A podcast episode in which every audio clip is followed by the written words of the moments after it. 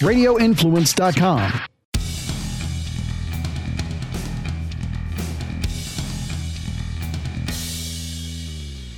Welcome back to the Lawfather podcast. As always, we are here in the new and improved Lawfather studios right here in Lawfather headquarters. Special shout out to Jason for making the uh, successful trip back from Washington after uh, watching that debacle of, uh, of a Bucks game this past weekend. But uh, not what we're here to talk about today. We're here to talk about what is uh, being billed as uh, really an, another debacle, which would be the Kyle Rittenhouse case. And, uh, you know, we'll talk about that. And I know we're going to talk about Astro World a little bit, but we're going to bump that to next week because uh, the Rittenhouse case really has kind of taken off in terms of where it is. And as we sit right now, they are in the middle of closing arguments. So today is uh, Monday. November 15th. And uh, we're recording this just shy of 3 p.m. So just have that little timestamp in mind as we're talking about this case because by the end of today, when you guys are all listening to the show, except for those of you on live, uh, the day could be over in terms of the closing arguments. Then jur- the jury will go out and deliberate, and they'll be out for uh, you know probably a significant amount of time in a case like this. But for those of you who are unaware of the timeline and, and what happened and what this whole thing about is about, uh, I'm going to fill in some blanks here for you because, quite frankly, and you know maybe I shouldn't admit this, but this wasn't necessarily a topic that I knew a whole lot about before jumping in and looking into it for the show today. Yeah, the headlines, great, cool, understood all of that, but it just wasn't one of those things that necessarily grabbed my attention. But once I started looking into it, I found a lot of this very interesting from a legal perspective, right? And this is one where you really have to separate the legal perspective from the we'll call it the real life perspective, right? And and I'll explain why. So here it is. We have a 17 year old kid, all right, lives in Illinois, travels to Wisconsin because there are some protests and uprising, and he goes to protect property and because he was saying that he was uh, an EMT. So he was going to go provide medical care and treatment. And along the way, he was uh, going to bring his AR 15. Okay. Uh, and this was back August of 2020, is when this whole thing happened. It was. Uh, with Wisconsin. There had recently been a police shooting in that area, and um, there it led to um, some protests and some were civil, some were not civil. This uh, has all uh, all the indications of a not civil uprising. Um, I don't know, uprising might not be the right word, but we'll, we'll just call it a protest. Okay, so he goes there, right, and at the end, we'll fast forward to the end, and then let's fill in the middle. Uh, as a result of what happened there, he was charged with first degree intentional homicide, first degree reckless homicide, first degree attempted intentional homicide two counts of reckless endangerment, possession of a dangerous weapon by a person under 18, and a curfew curfew violation, of which that curfew dro- violation was dropped and dismissed by the judge pretty early on in this thing. Okay, so that's why we're here, right? We are here because of those charges, right? So that's the legal aspect of it, right? What we have here is we have a kid. He's 17 year old, 17 years old at the time. He's 18 now, right? Um, could even be 20 depending on when his birth date is. But anyway, no, he'd have to be. I think he'd have to be 17. I don't know. Jason can do the math for me while I'm talking as he's laughing at my wonderful math skills of when how old this kid is. But anyway, at the time he's a kid. He's 17 years old, right? We have a 17 year old bringing an AR across state lines to go to a protest to protect property, right? Sounds like a really bad decision, okay? And yeah, maybe that should be looked at at some point, but here's the thing not something that comes up in terms of the legal case, right? In terms of these charges, we don't care why he's there, right? And, the charges and the facts because yes there are times that you would care why a person is in a place for a first degree intentional homicide right? That there are times where that would become something that you'd want to look at right? Um, and, and, the first degree intentional homicide charge that's a capital murder charge okay? Um, they just name things a little bit differently in Wisconsin, but your intentional homicide charge, that's murder.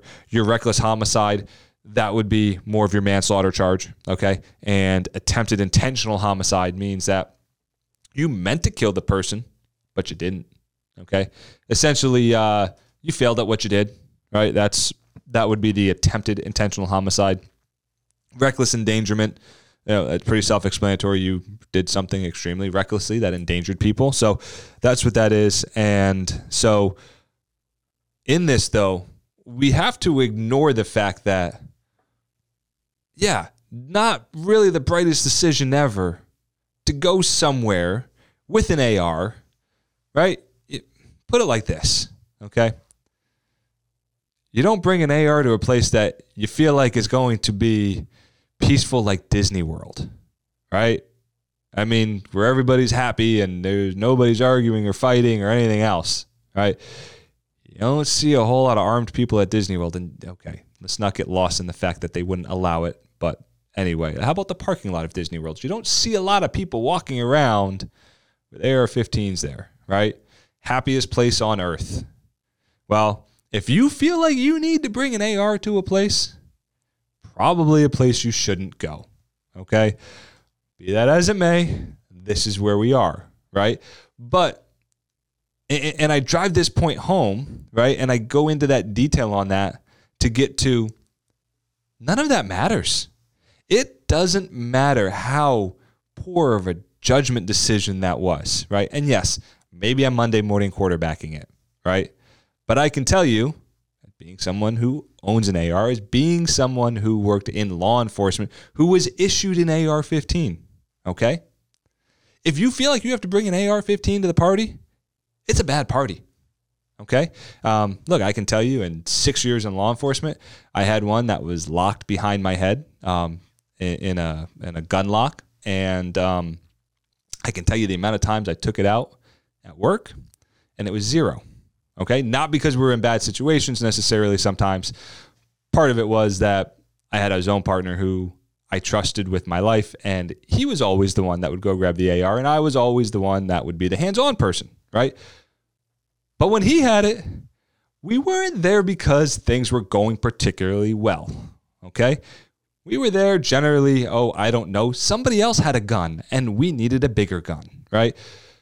So that is my point there. Okay. Look, whatever your political stance is on ARs, let's put that aside for a second, also.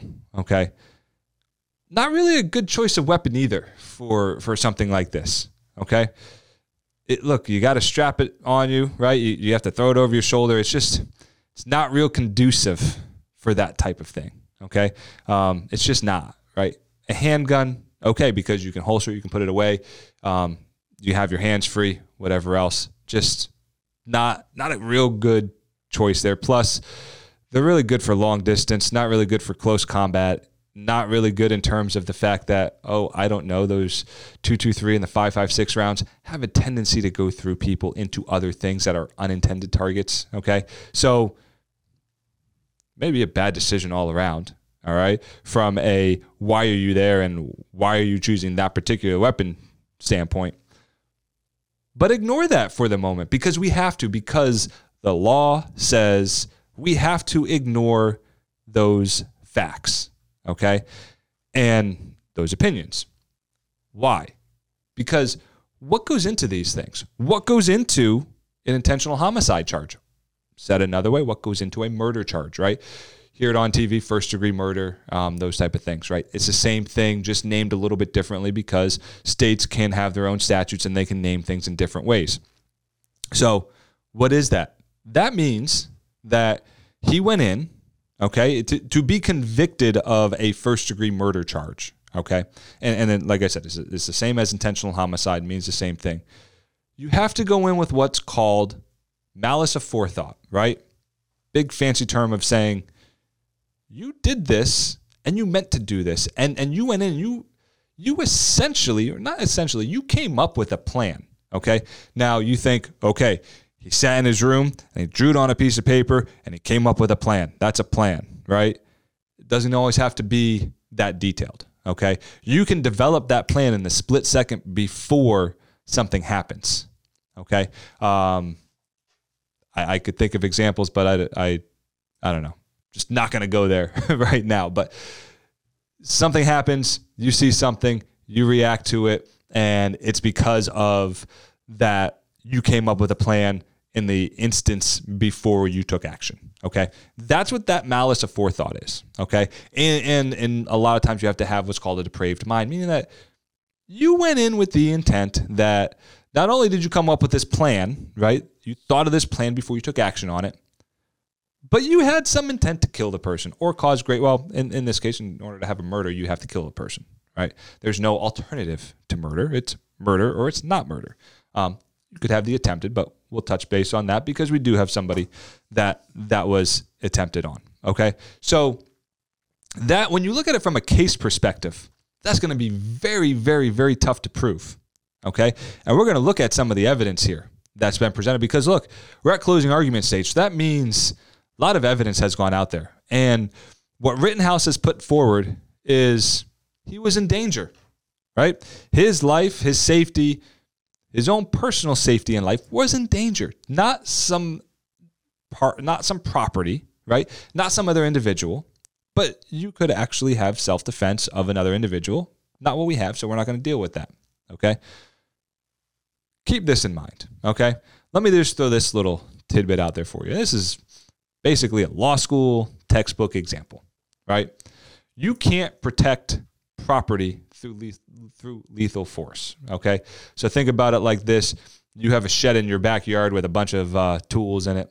Okay, and you set up some some sort of booby trap. That guy opens the door to break in, and uh, you have a gun set up. And as soon as he opens the door, it triggers it, and it goes off, fires, kills him. Boom, done. Right? You can't do that. That's that's actually not a correct way to protect property, and that's that example is more or less the law school textbook example of that. Okay, but you can protect yourself. You can use lethal force to protect yourself. So we have all these charges that come down to hey, he did something intentionally, right? Intentional homicide, murder. We, ex- we explained, we talked about, right? First degree reckless homicide. Yeah, you, you, were, you were negligent in what you were doing, but you're meant to take the action, okay?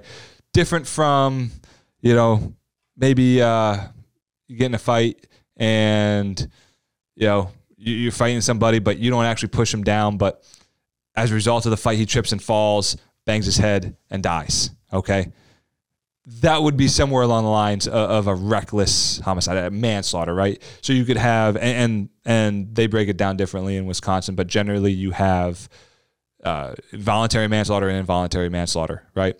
The that what I just described would be more of like that involuntary. You didn't mean to, okay? Um, voluntary, you, you're in that same fight, but you push him and he falls and hits his head. Okay, now you have more of a voluntary type. That would be more of your first degree reckless homicide.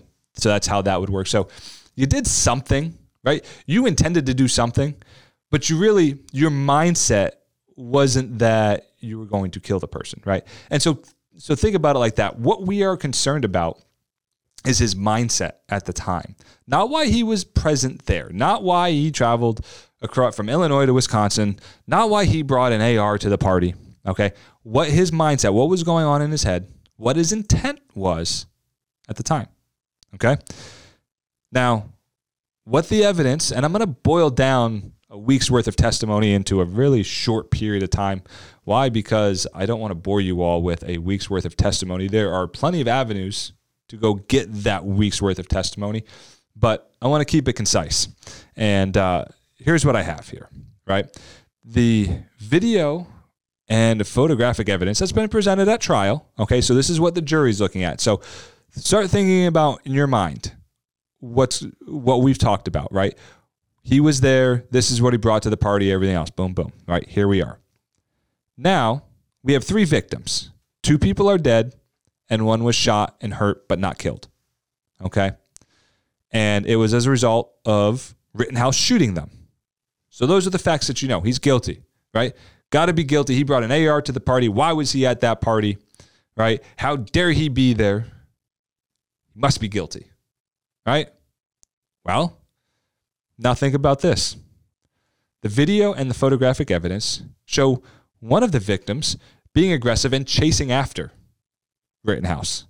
Another one of the one of the victims hit Rittenhouse with a skateboard. And a third victim pointed a pistol at the at, at Rittenhouse. Okay? So we're not talking about a bunch of choir boys here. And I'm including Rittenhouse in that, right? There is not anybody who is without any fault whatsoever, right? But does it rise to the standard on a criminal case, right? Because on a criminal case, your standard is much, much higher, right? Beyond a reasonable doubt. There is no other alternative as to what could have happened other than that he had that intent and that mindset. That is what the standard is. There's no other alternative. Reasonable doubt, right? The highest of high standards. Because as a justice system, we would rather set a guilty man free than to imprison a not guilty man or an innocent man. Okay? Or a woman? But we're talking about a man here. So, anyway, that is the premise of our justice system. Okay?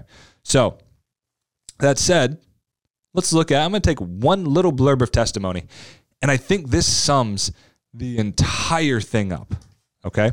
And this comes from this was mind you, think about this for a second. This was the state's witness, meaning that the state that is prosecuting Rittenhouse thought that this guy was going to win the case for them, or at least help advance their case. I shouldn't, shouldn't say win their case for them, but that this guy was going to advance the case for them. Okay. And it was one of the victims. So, yeah, you would think, okay, you're one of the victims. You're going to help make the, the state's case stronger. Normally, that's what happens, at least. Okay. And this comes from the cross examination. So the state goes first. They do what's called direct examination. It's their witness. So, you know, they do the kind of lob up softball questions and uh, basically open ended questions. You let the witness speak and tell their story, bob, bob off and on, on you go. And then it moves to cross examination. And in cross examination, you as the lawyer, you're telling the story, right? That's really the difference. It is as in cross examination, you as the lawyer are asking your questions because you, you can't testify, but you're asking your questions in a way that essentially you're testifying. Okay. That's that's the, the premise behind how we handle cross examination. This is from written. Te- this is the exchange between Rittenhouse's attorney, the defense attorney, and the state's witness, the state, one of the victims, one of the victims, the state's witness. This is Rittenhouse's attorney.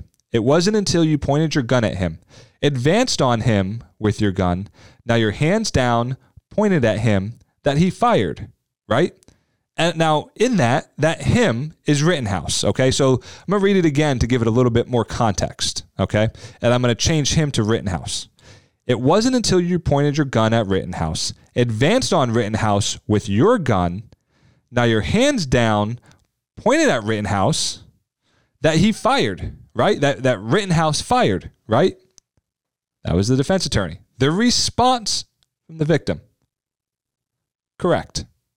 Meaning that when bad boy Rittenhouse, who brought his AR to the party, shot the one victim, right? The one who, as a result, he was charged with first degree attempted intentional homicide, meaning he meant to kill him, but he didn't. Okay, he shot him in the arm, right?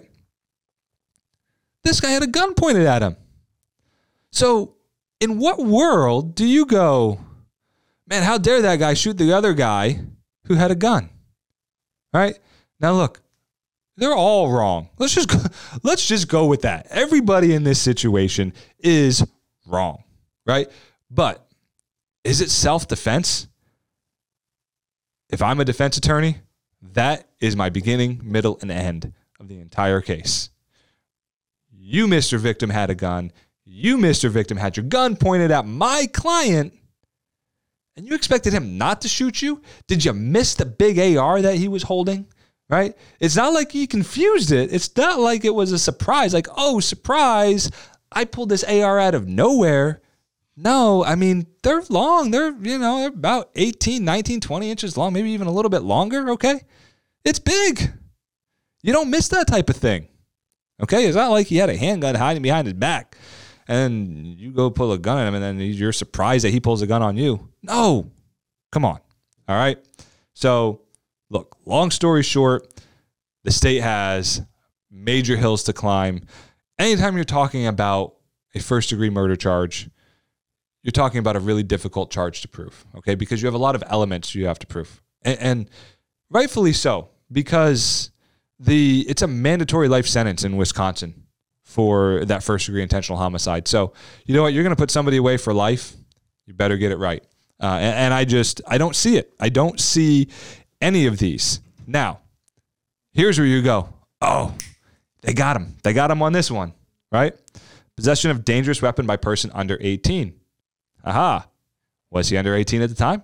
Yes, he was. Did he have a dangerous weapon? Yes, he did. Right? And, and there was some back and forth banter with with the state attorney on this. And uh, you know, one of the reasons why Rittenhouse says he doesn't he didn't have a handgun with him, he why he chose the AR, right? Great choice, as I've you know clearly mentioned, that he legally couldn't own a handgun. Well, he was actually right about that. Rittenhouse was actually right that in Wisconsin he actually couldn't own a handgun. Okay. He also couldn't own an AR, right? Except for the fact that this little word and, okay? Now, a lot of times in the real world, we'll call it, and not the legal world, right? The word and doesn't mean a whole lot yet. It puts two pieces, you know, puts things together, right? This and that, right? Um, assault and battery. Uh, yeah, you could go on and on. I'm sure there's a, there's there's a laundry list of ands you could put in, right? But here's the here's the thing two words that are really small that can change the entire dynamics of the way a statute is written and and or. Five total letters. Five total letters that can change the course of a case, change the course of a statute. Okay?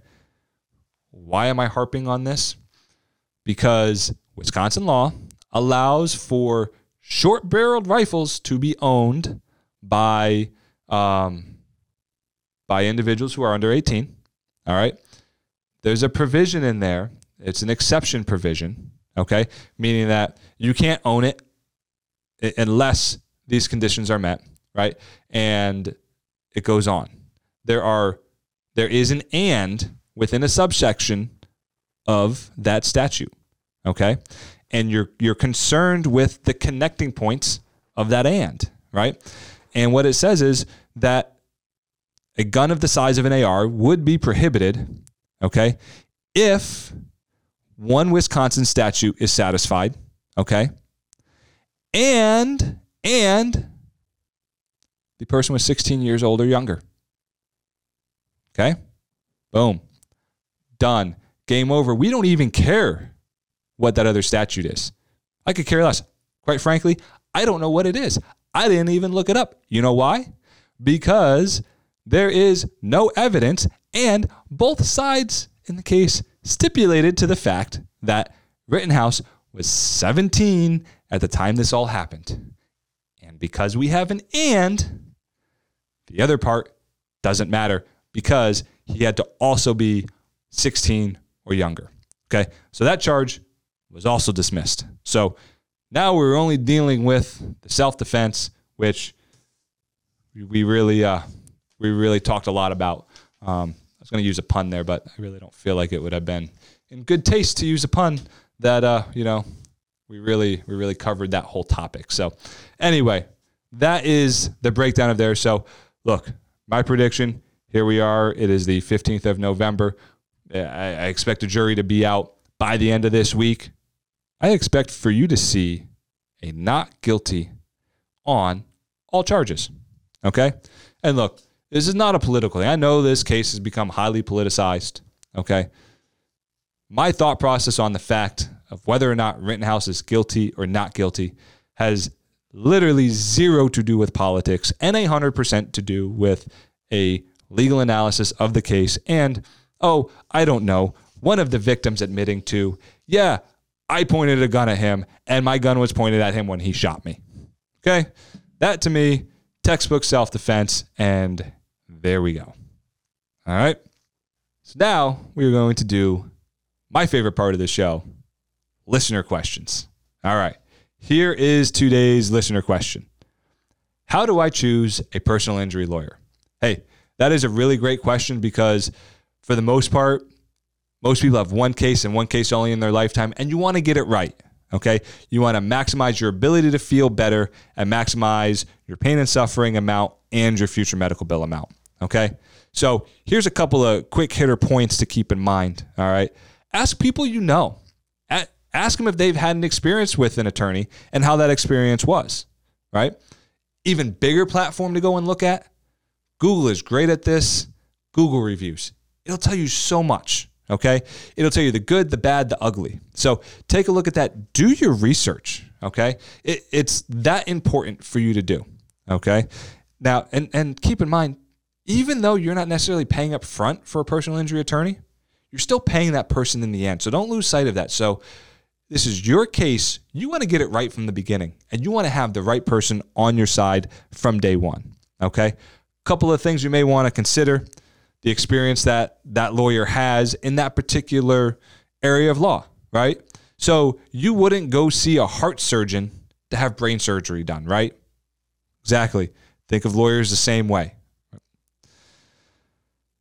Look at their credentials, right? Look at you know, what they have out there. Look at their social media. See what they've done in the past. See if if they can be trusted and, and know what they're talking about. Okay? Check on their availability. Do they have time to talk to you? Or are you going to be shuffled in just a number somewhere? All right. Talk to the attorney's office. Find this all out from them. Ask questions. Make sure you feel comfortable because you want to feel comfortable. Okay. And look that attorney up on social media because, hey, look, not just social media, but online, because you'll find out a lot about that person, about that law firm. Okay. And you may be able to find out what they're good at, what they're not good at, right? Read the reviews, check out YouTube, check out Facebook, check out Instagram, uh, and maybe even check out TikTok. Heck, I don't know. It's a whole brand new world here in 2021, and uh, we're almost in 2022. Okay. So, anyway, also, one last thing to consider you might want to consider the firm size, right? Because that can kind of go into the availability of somebody to speak to you. So, look into that and just find somebody that's right for you. As always, it is the Lawfather here, right from Lawfather headquarters and the Lawfather studio. Lawfather out.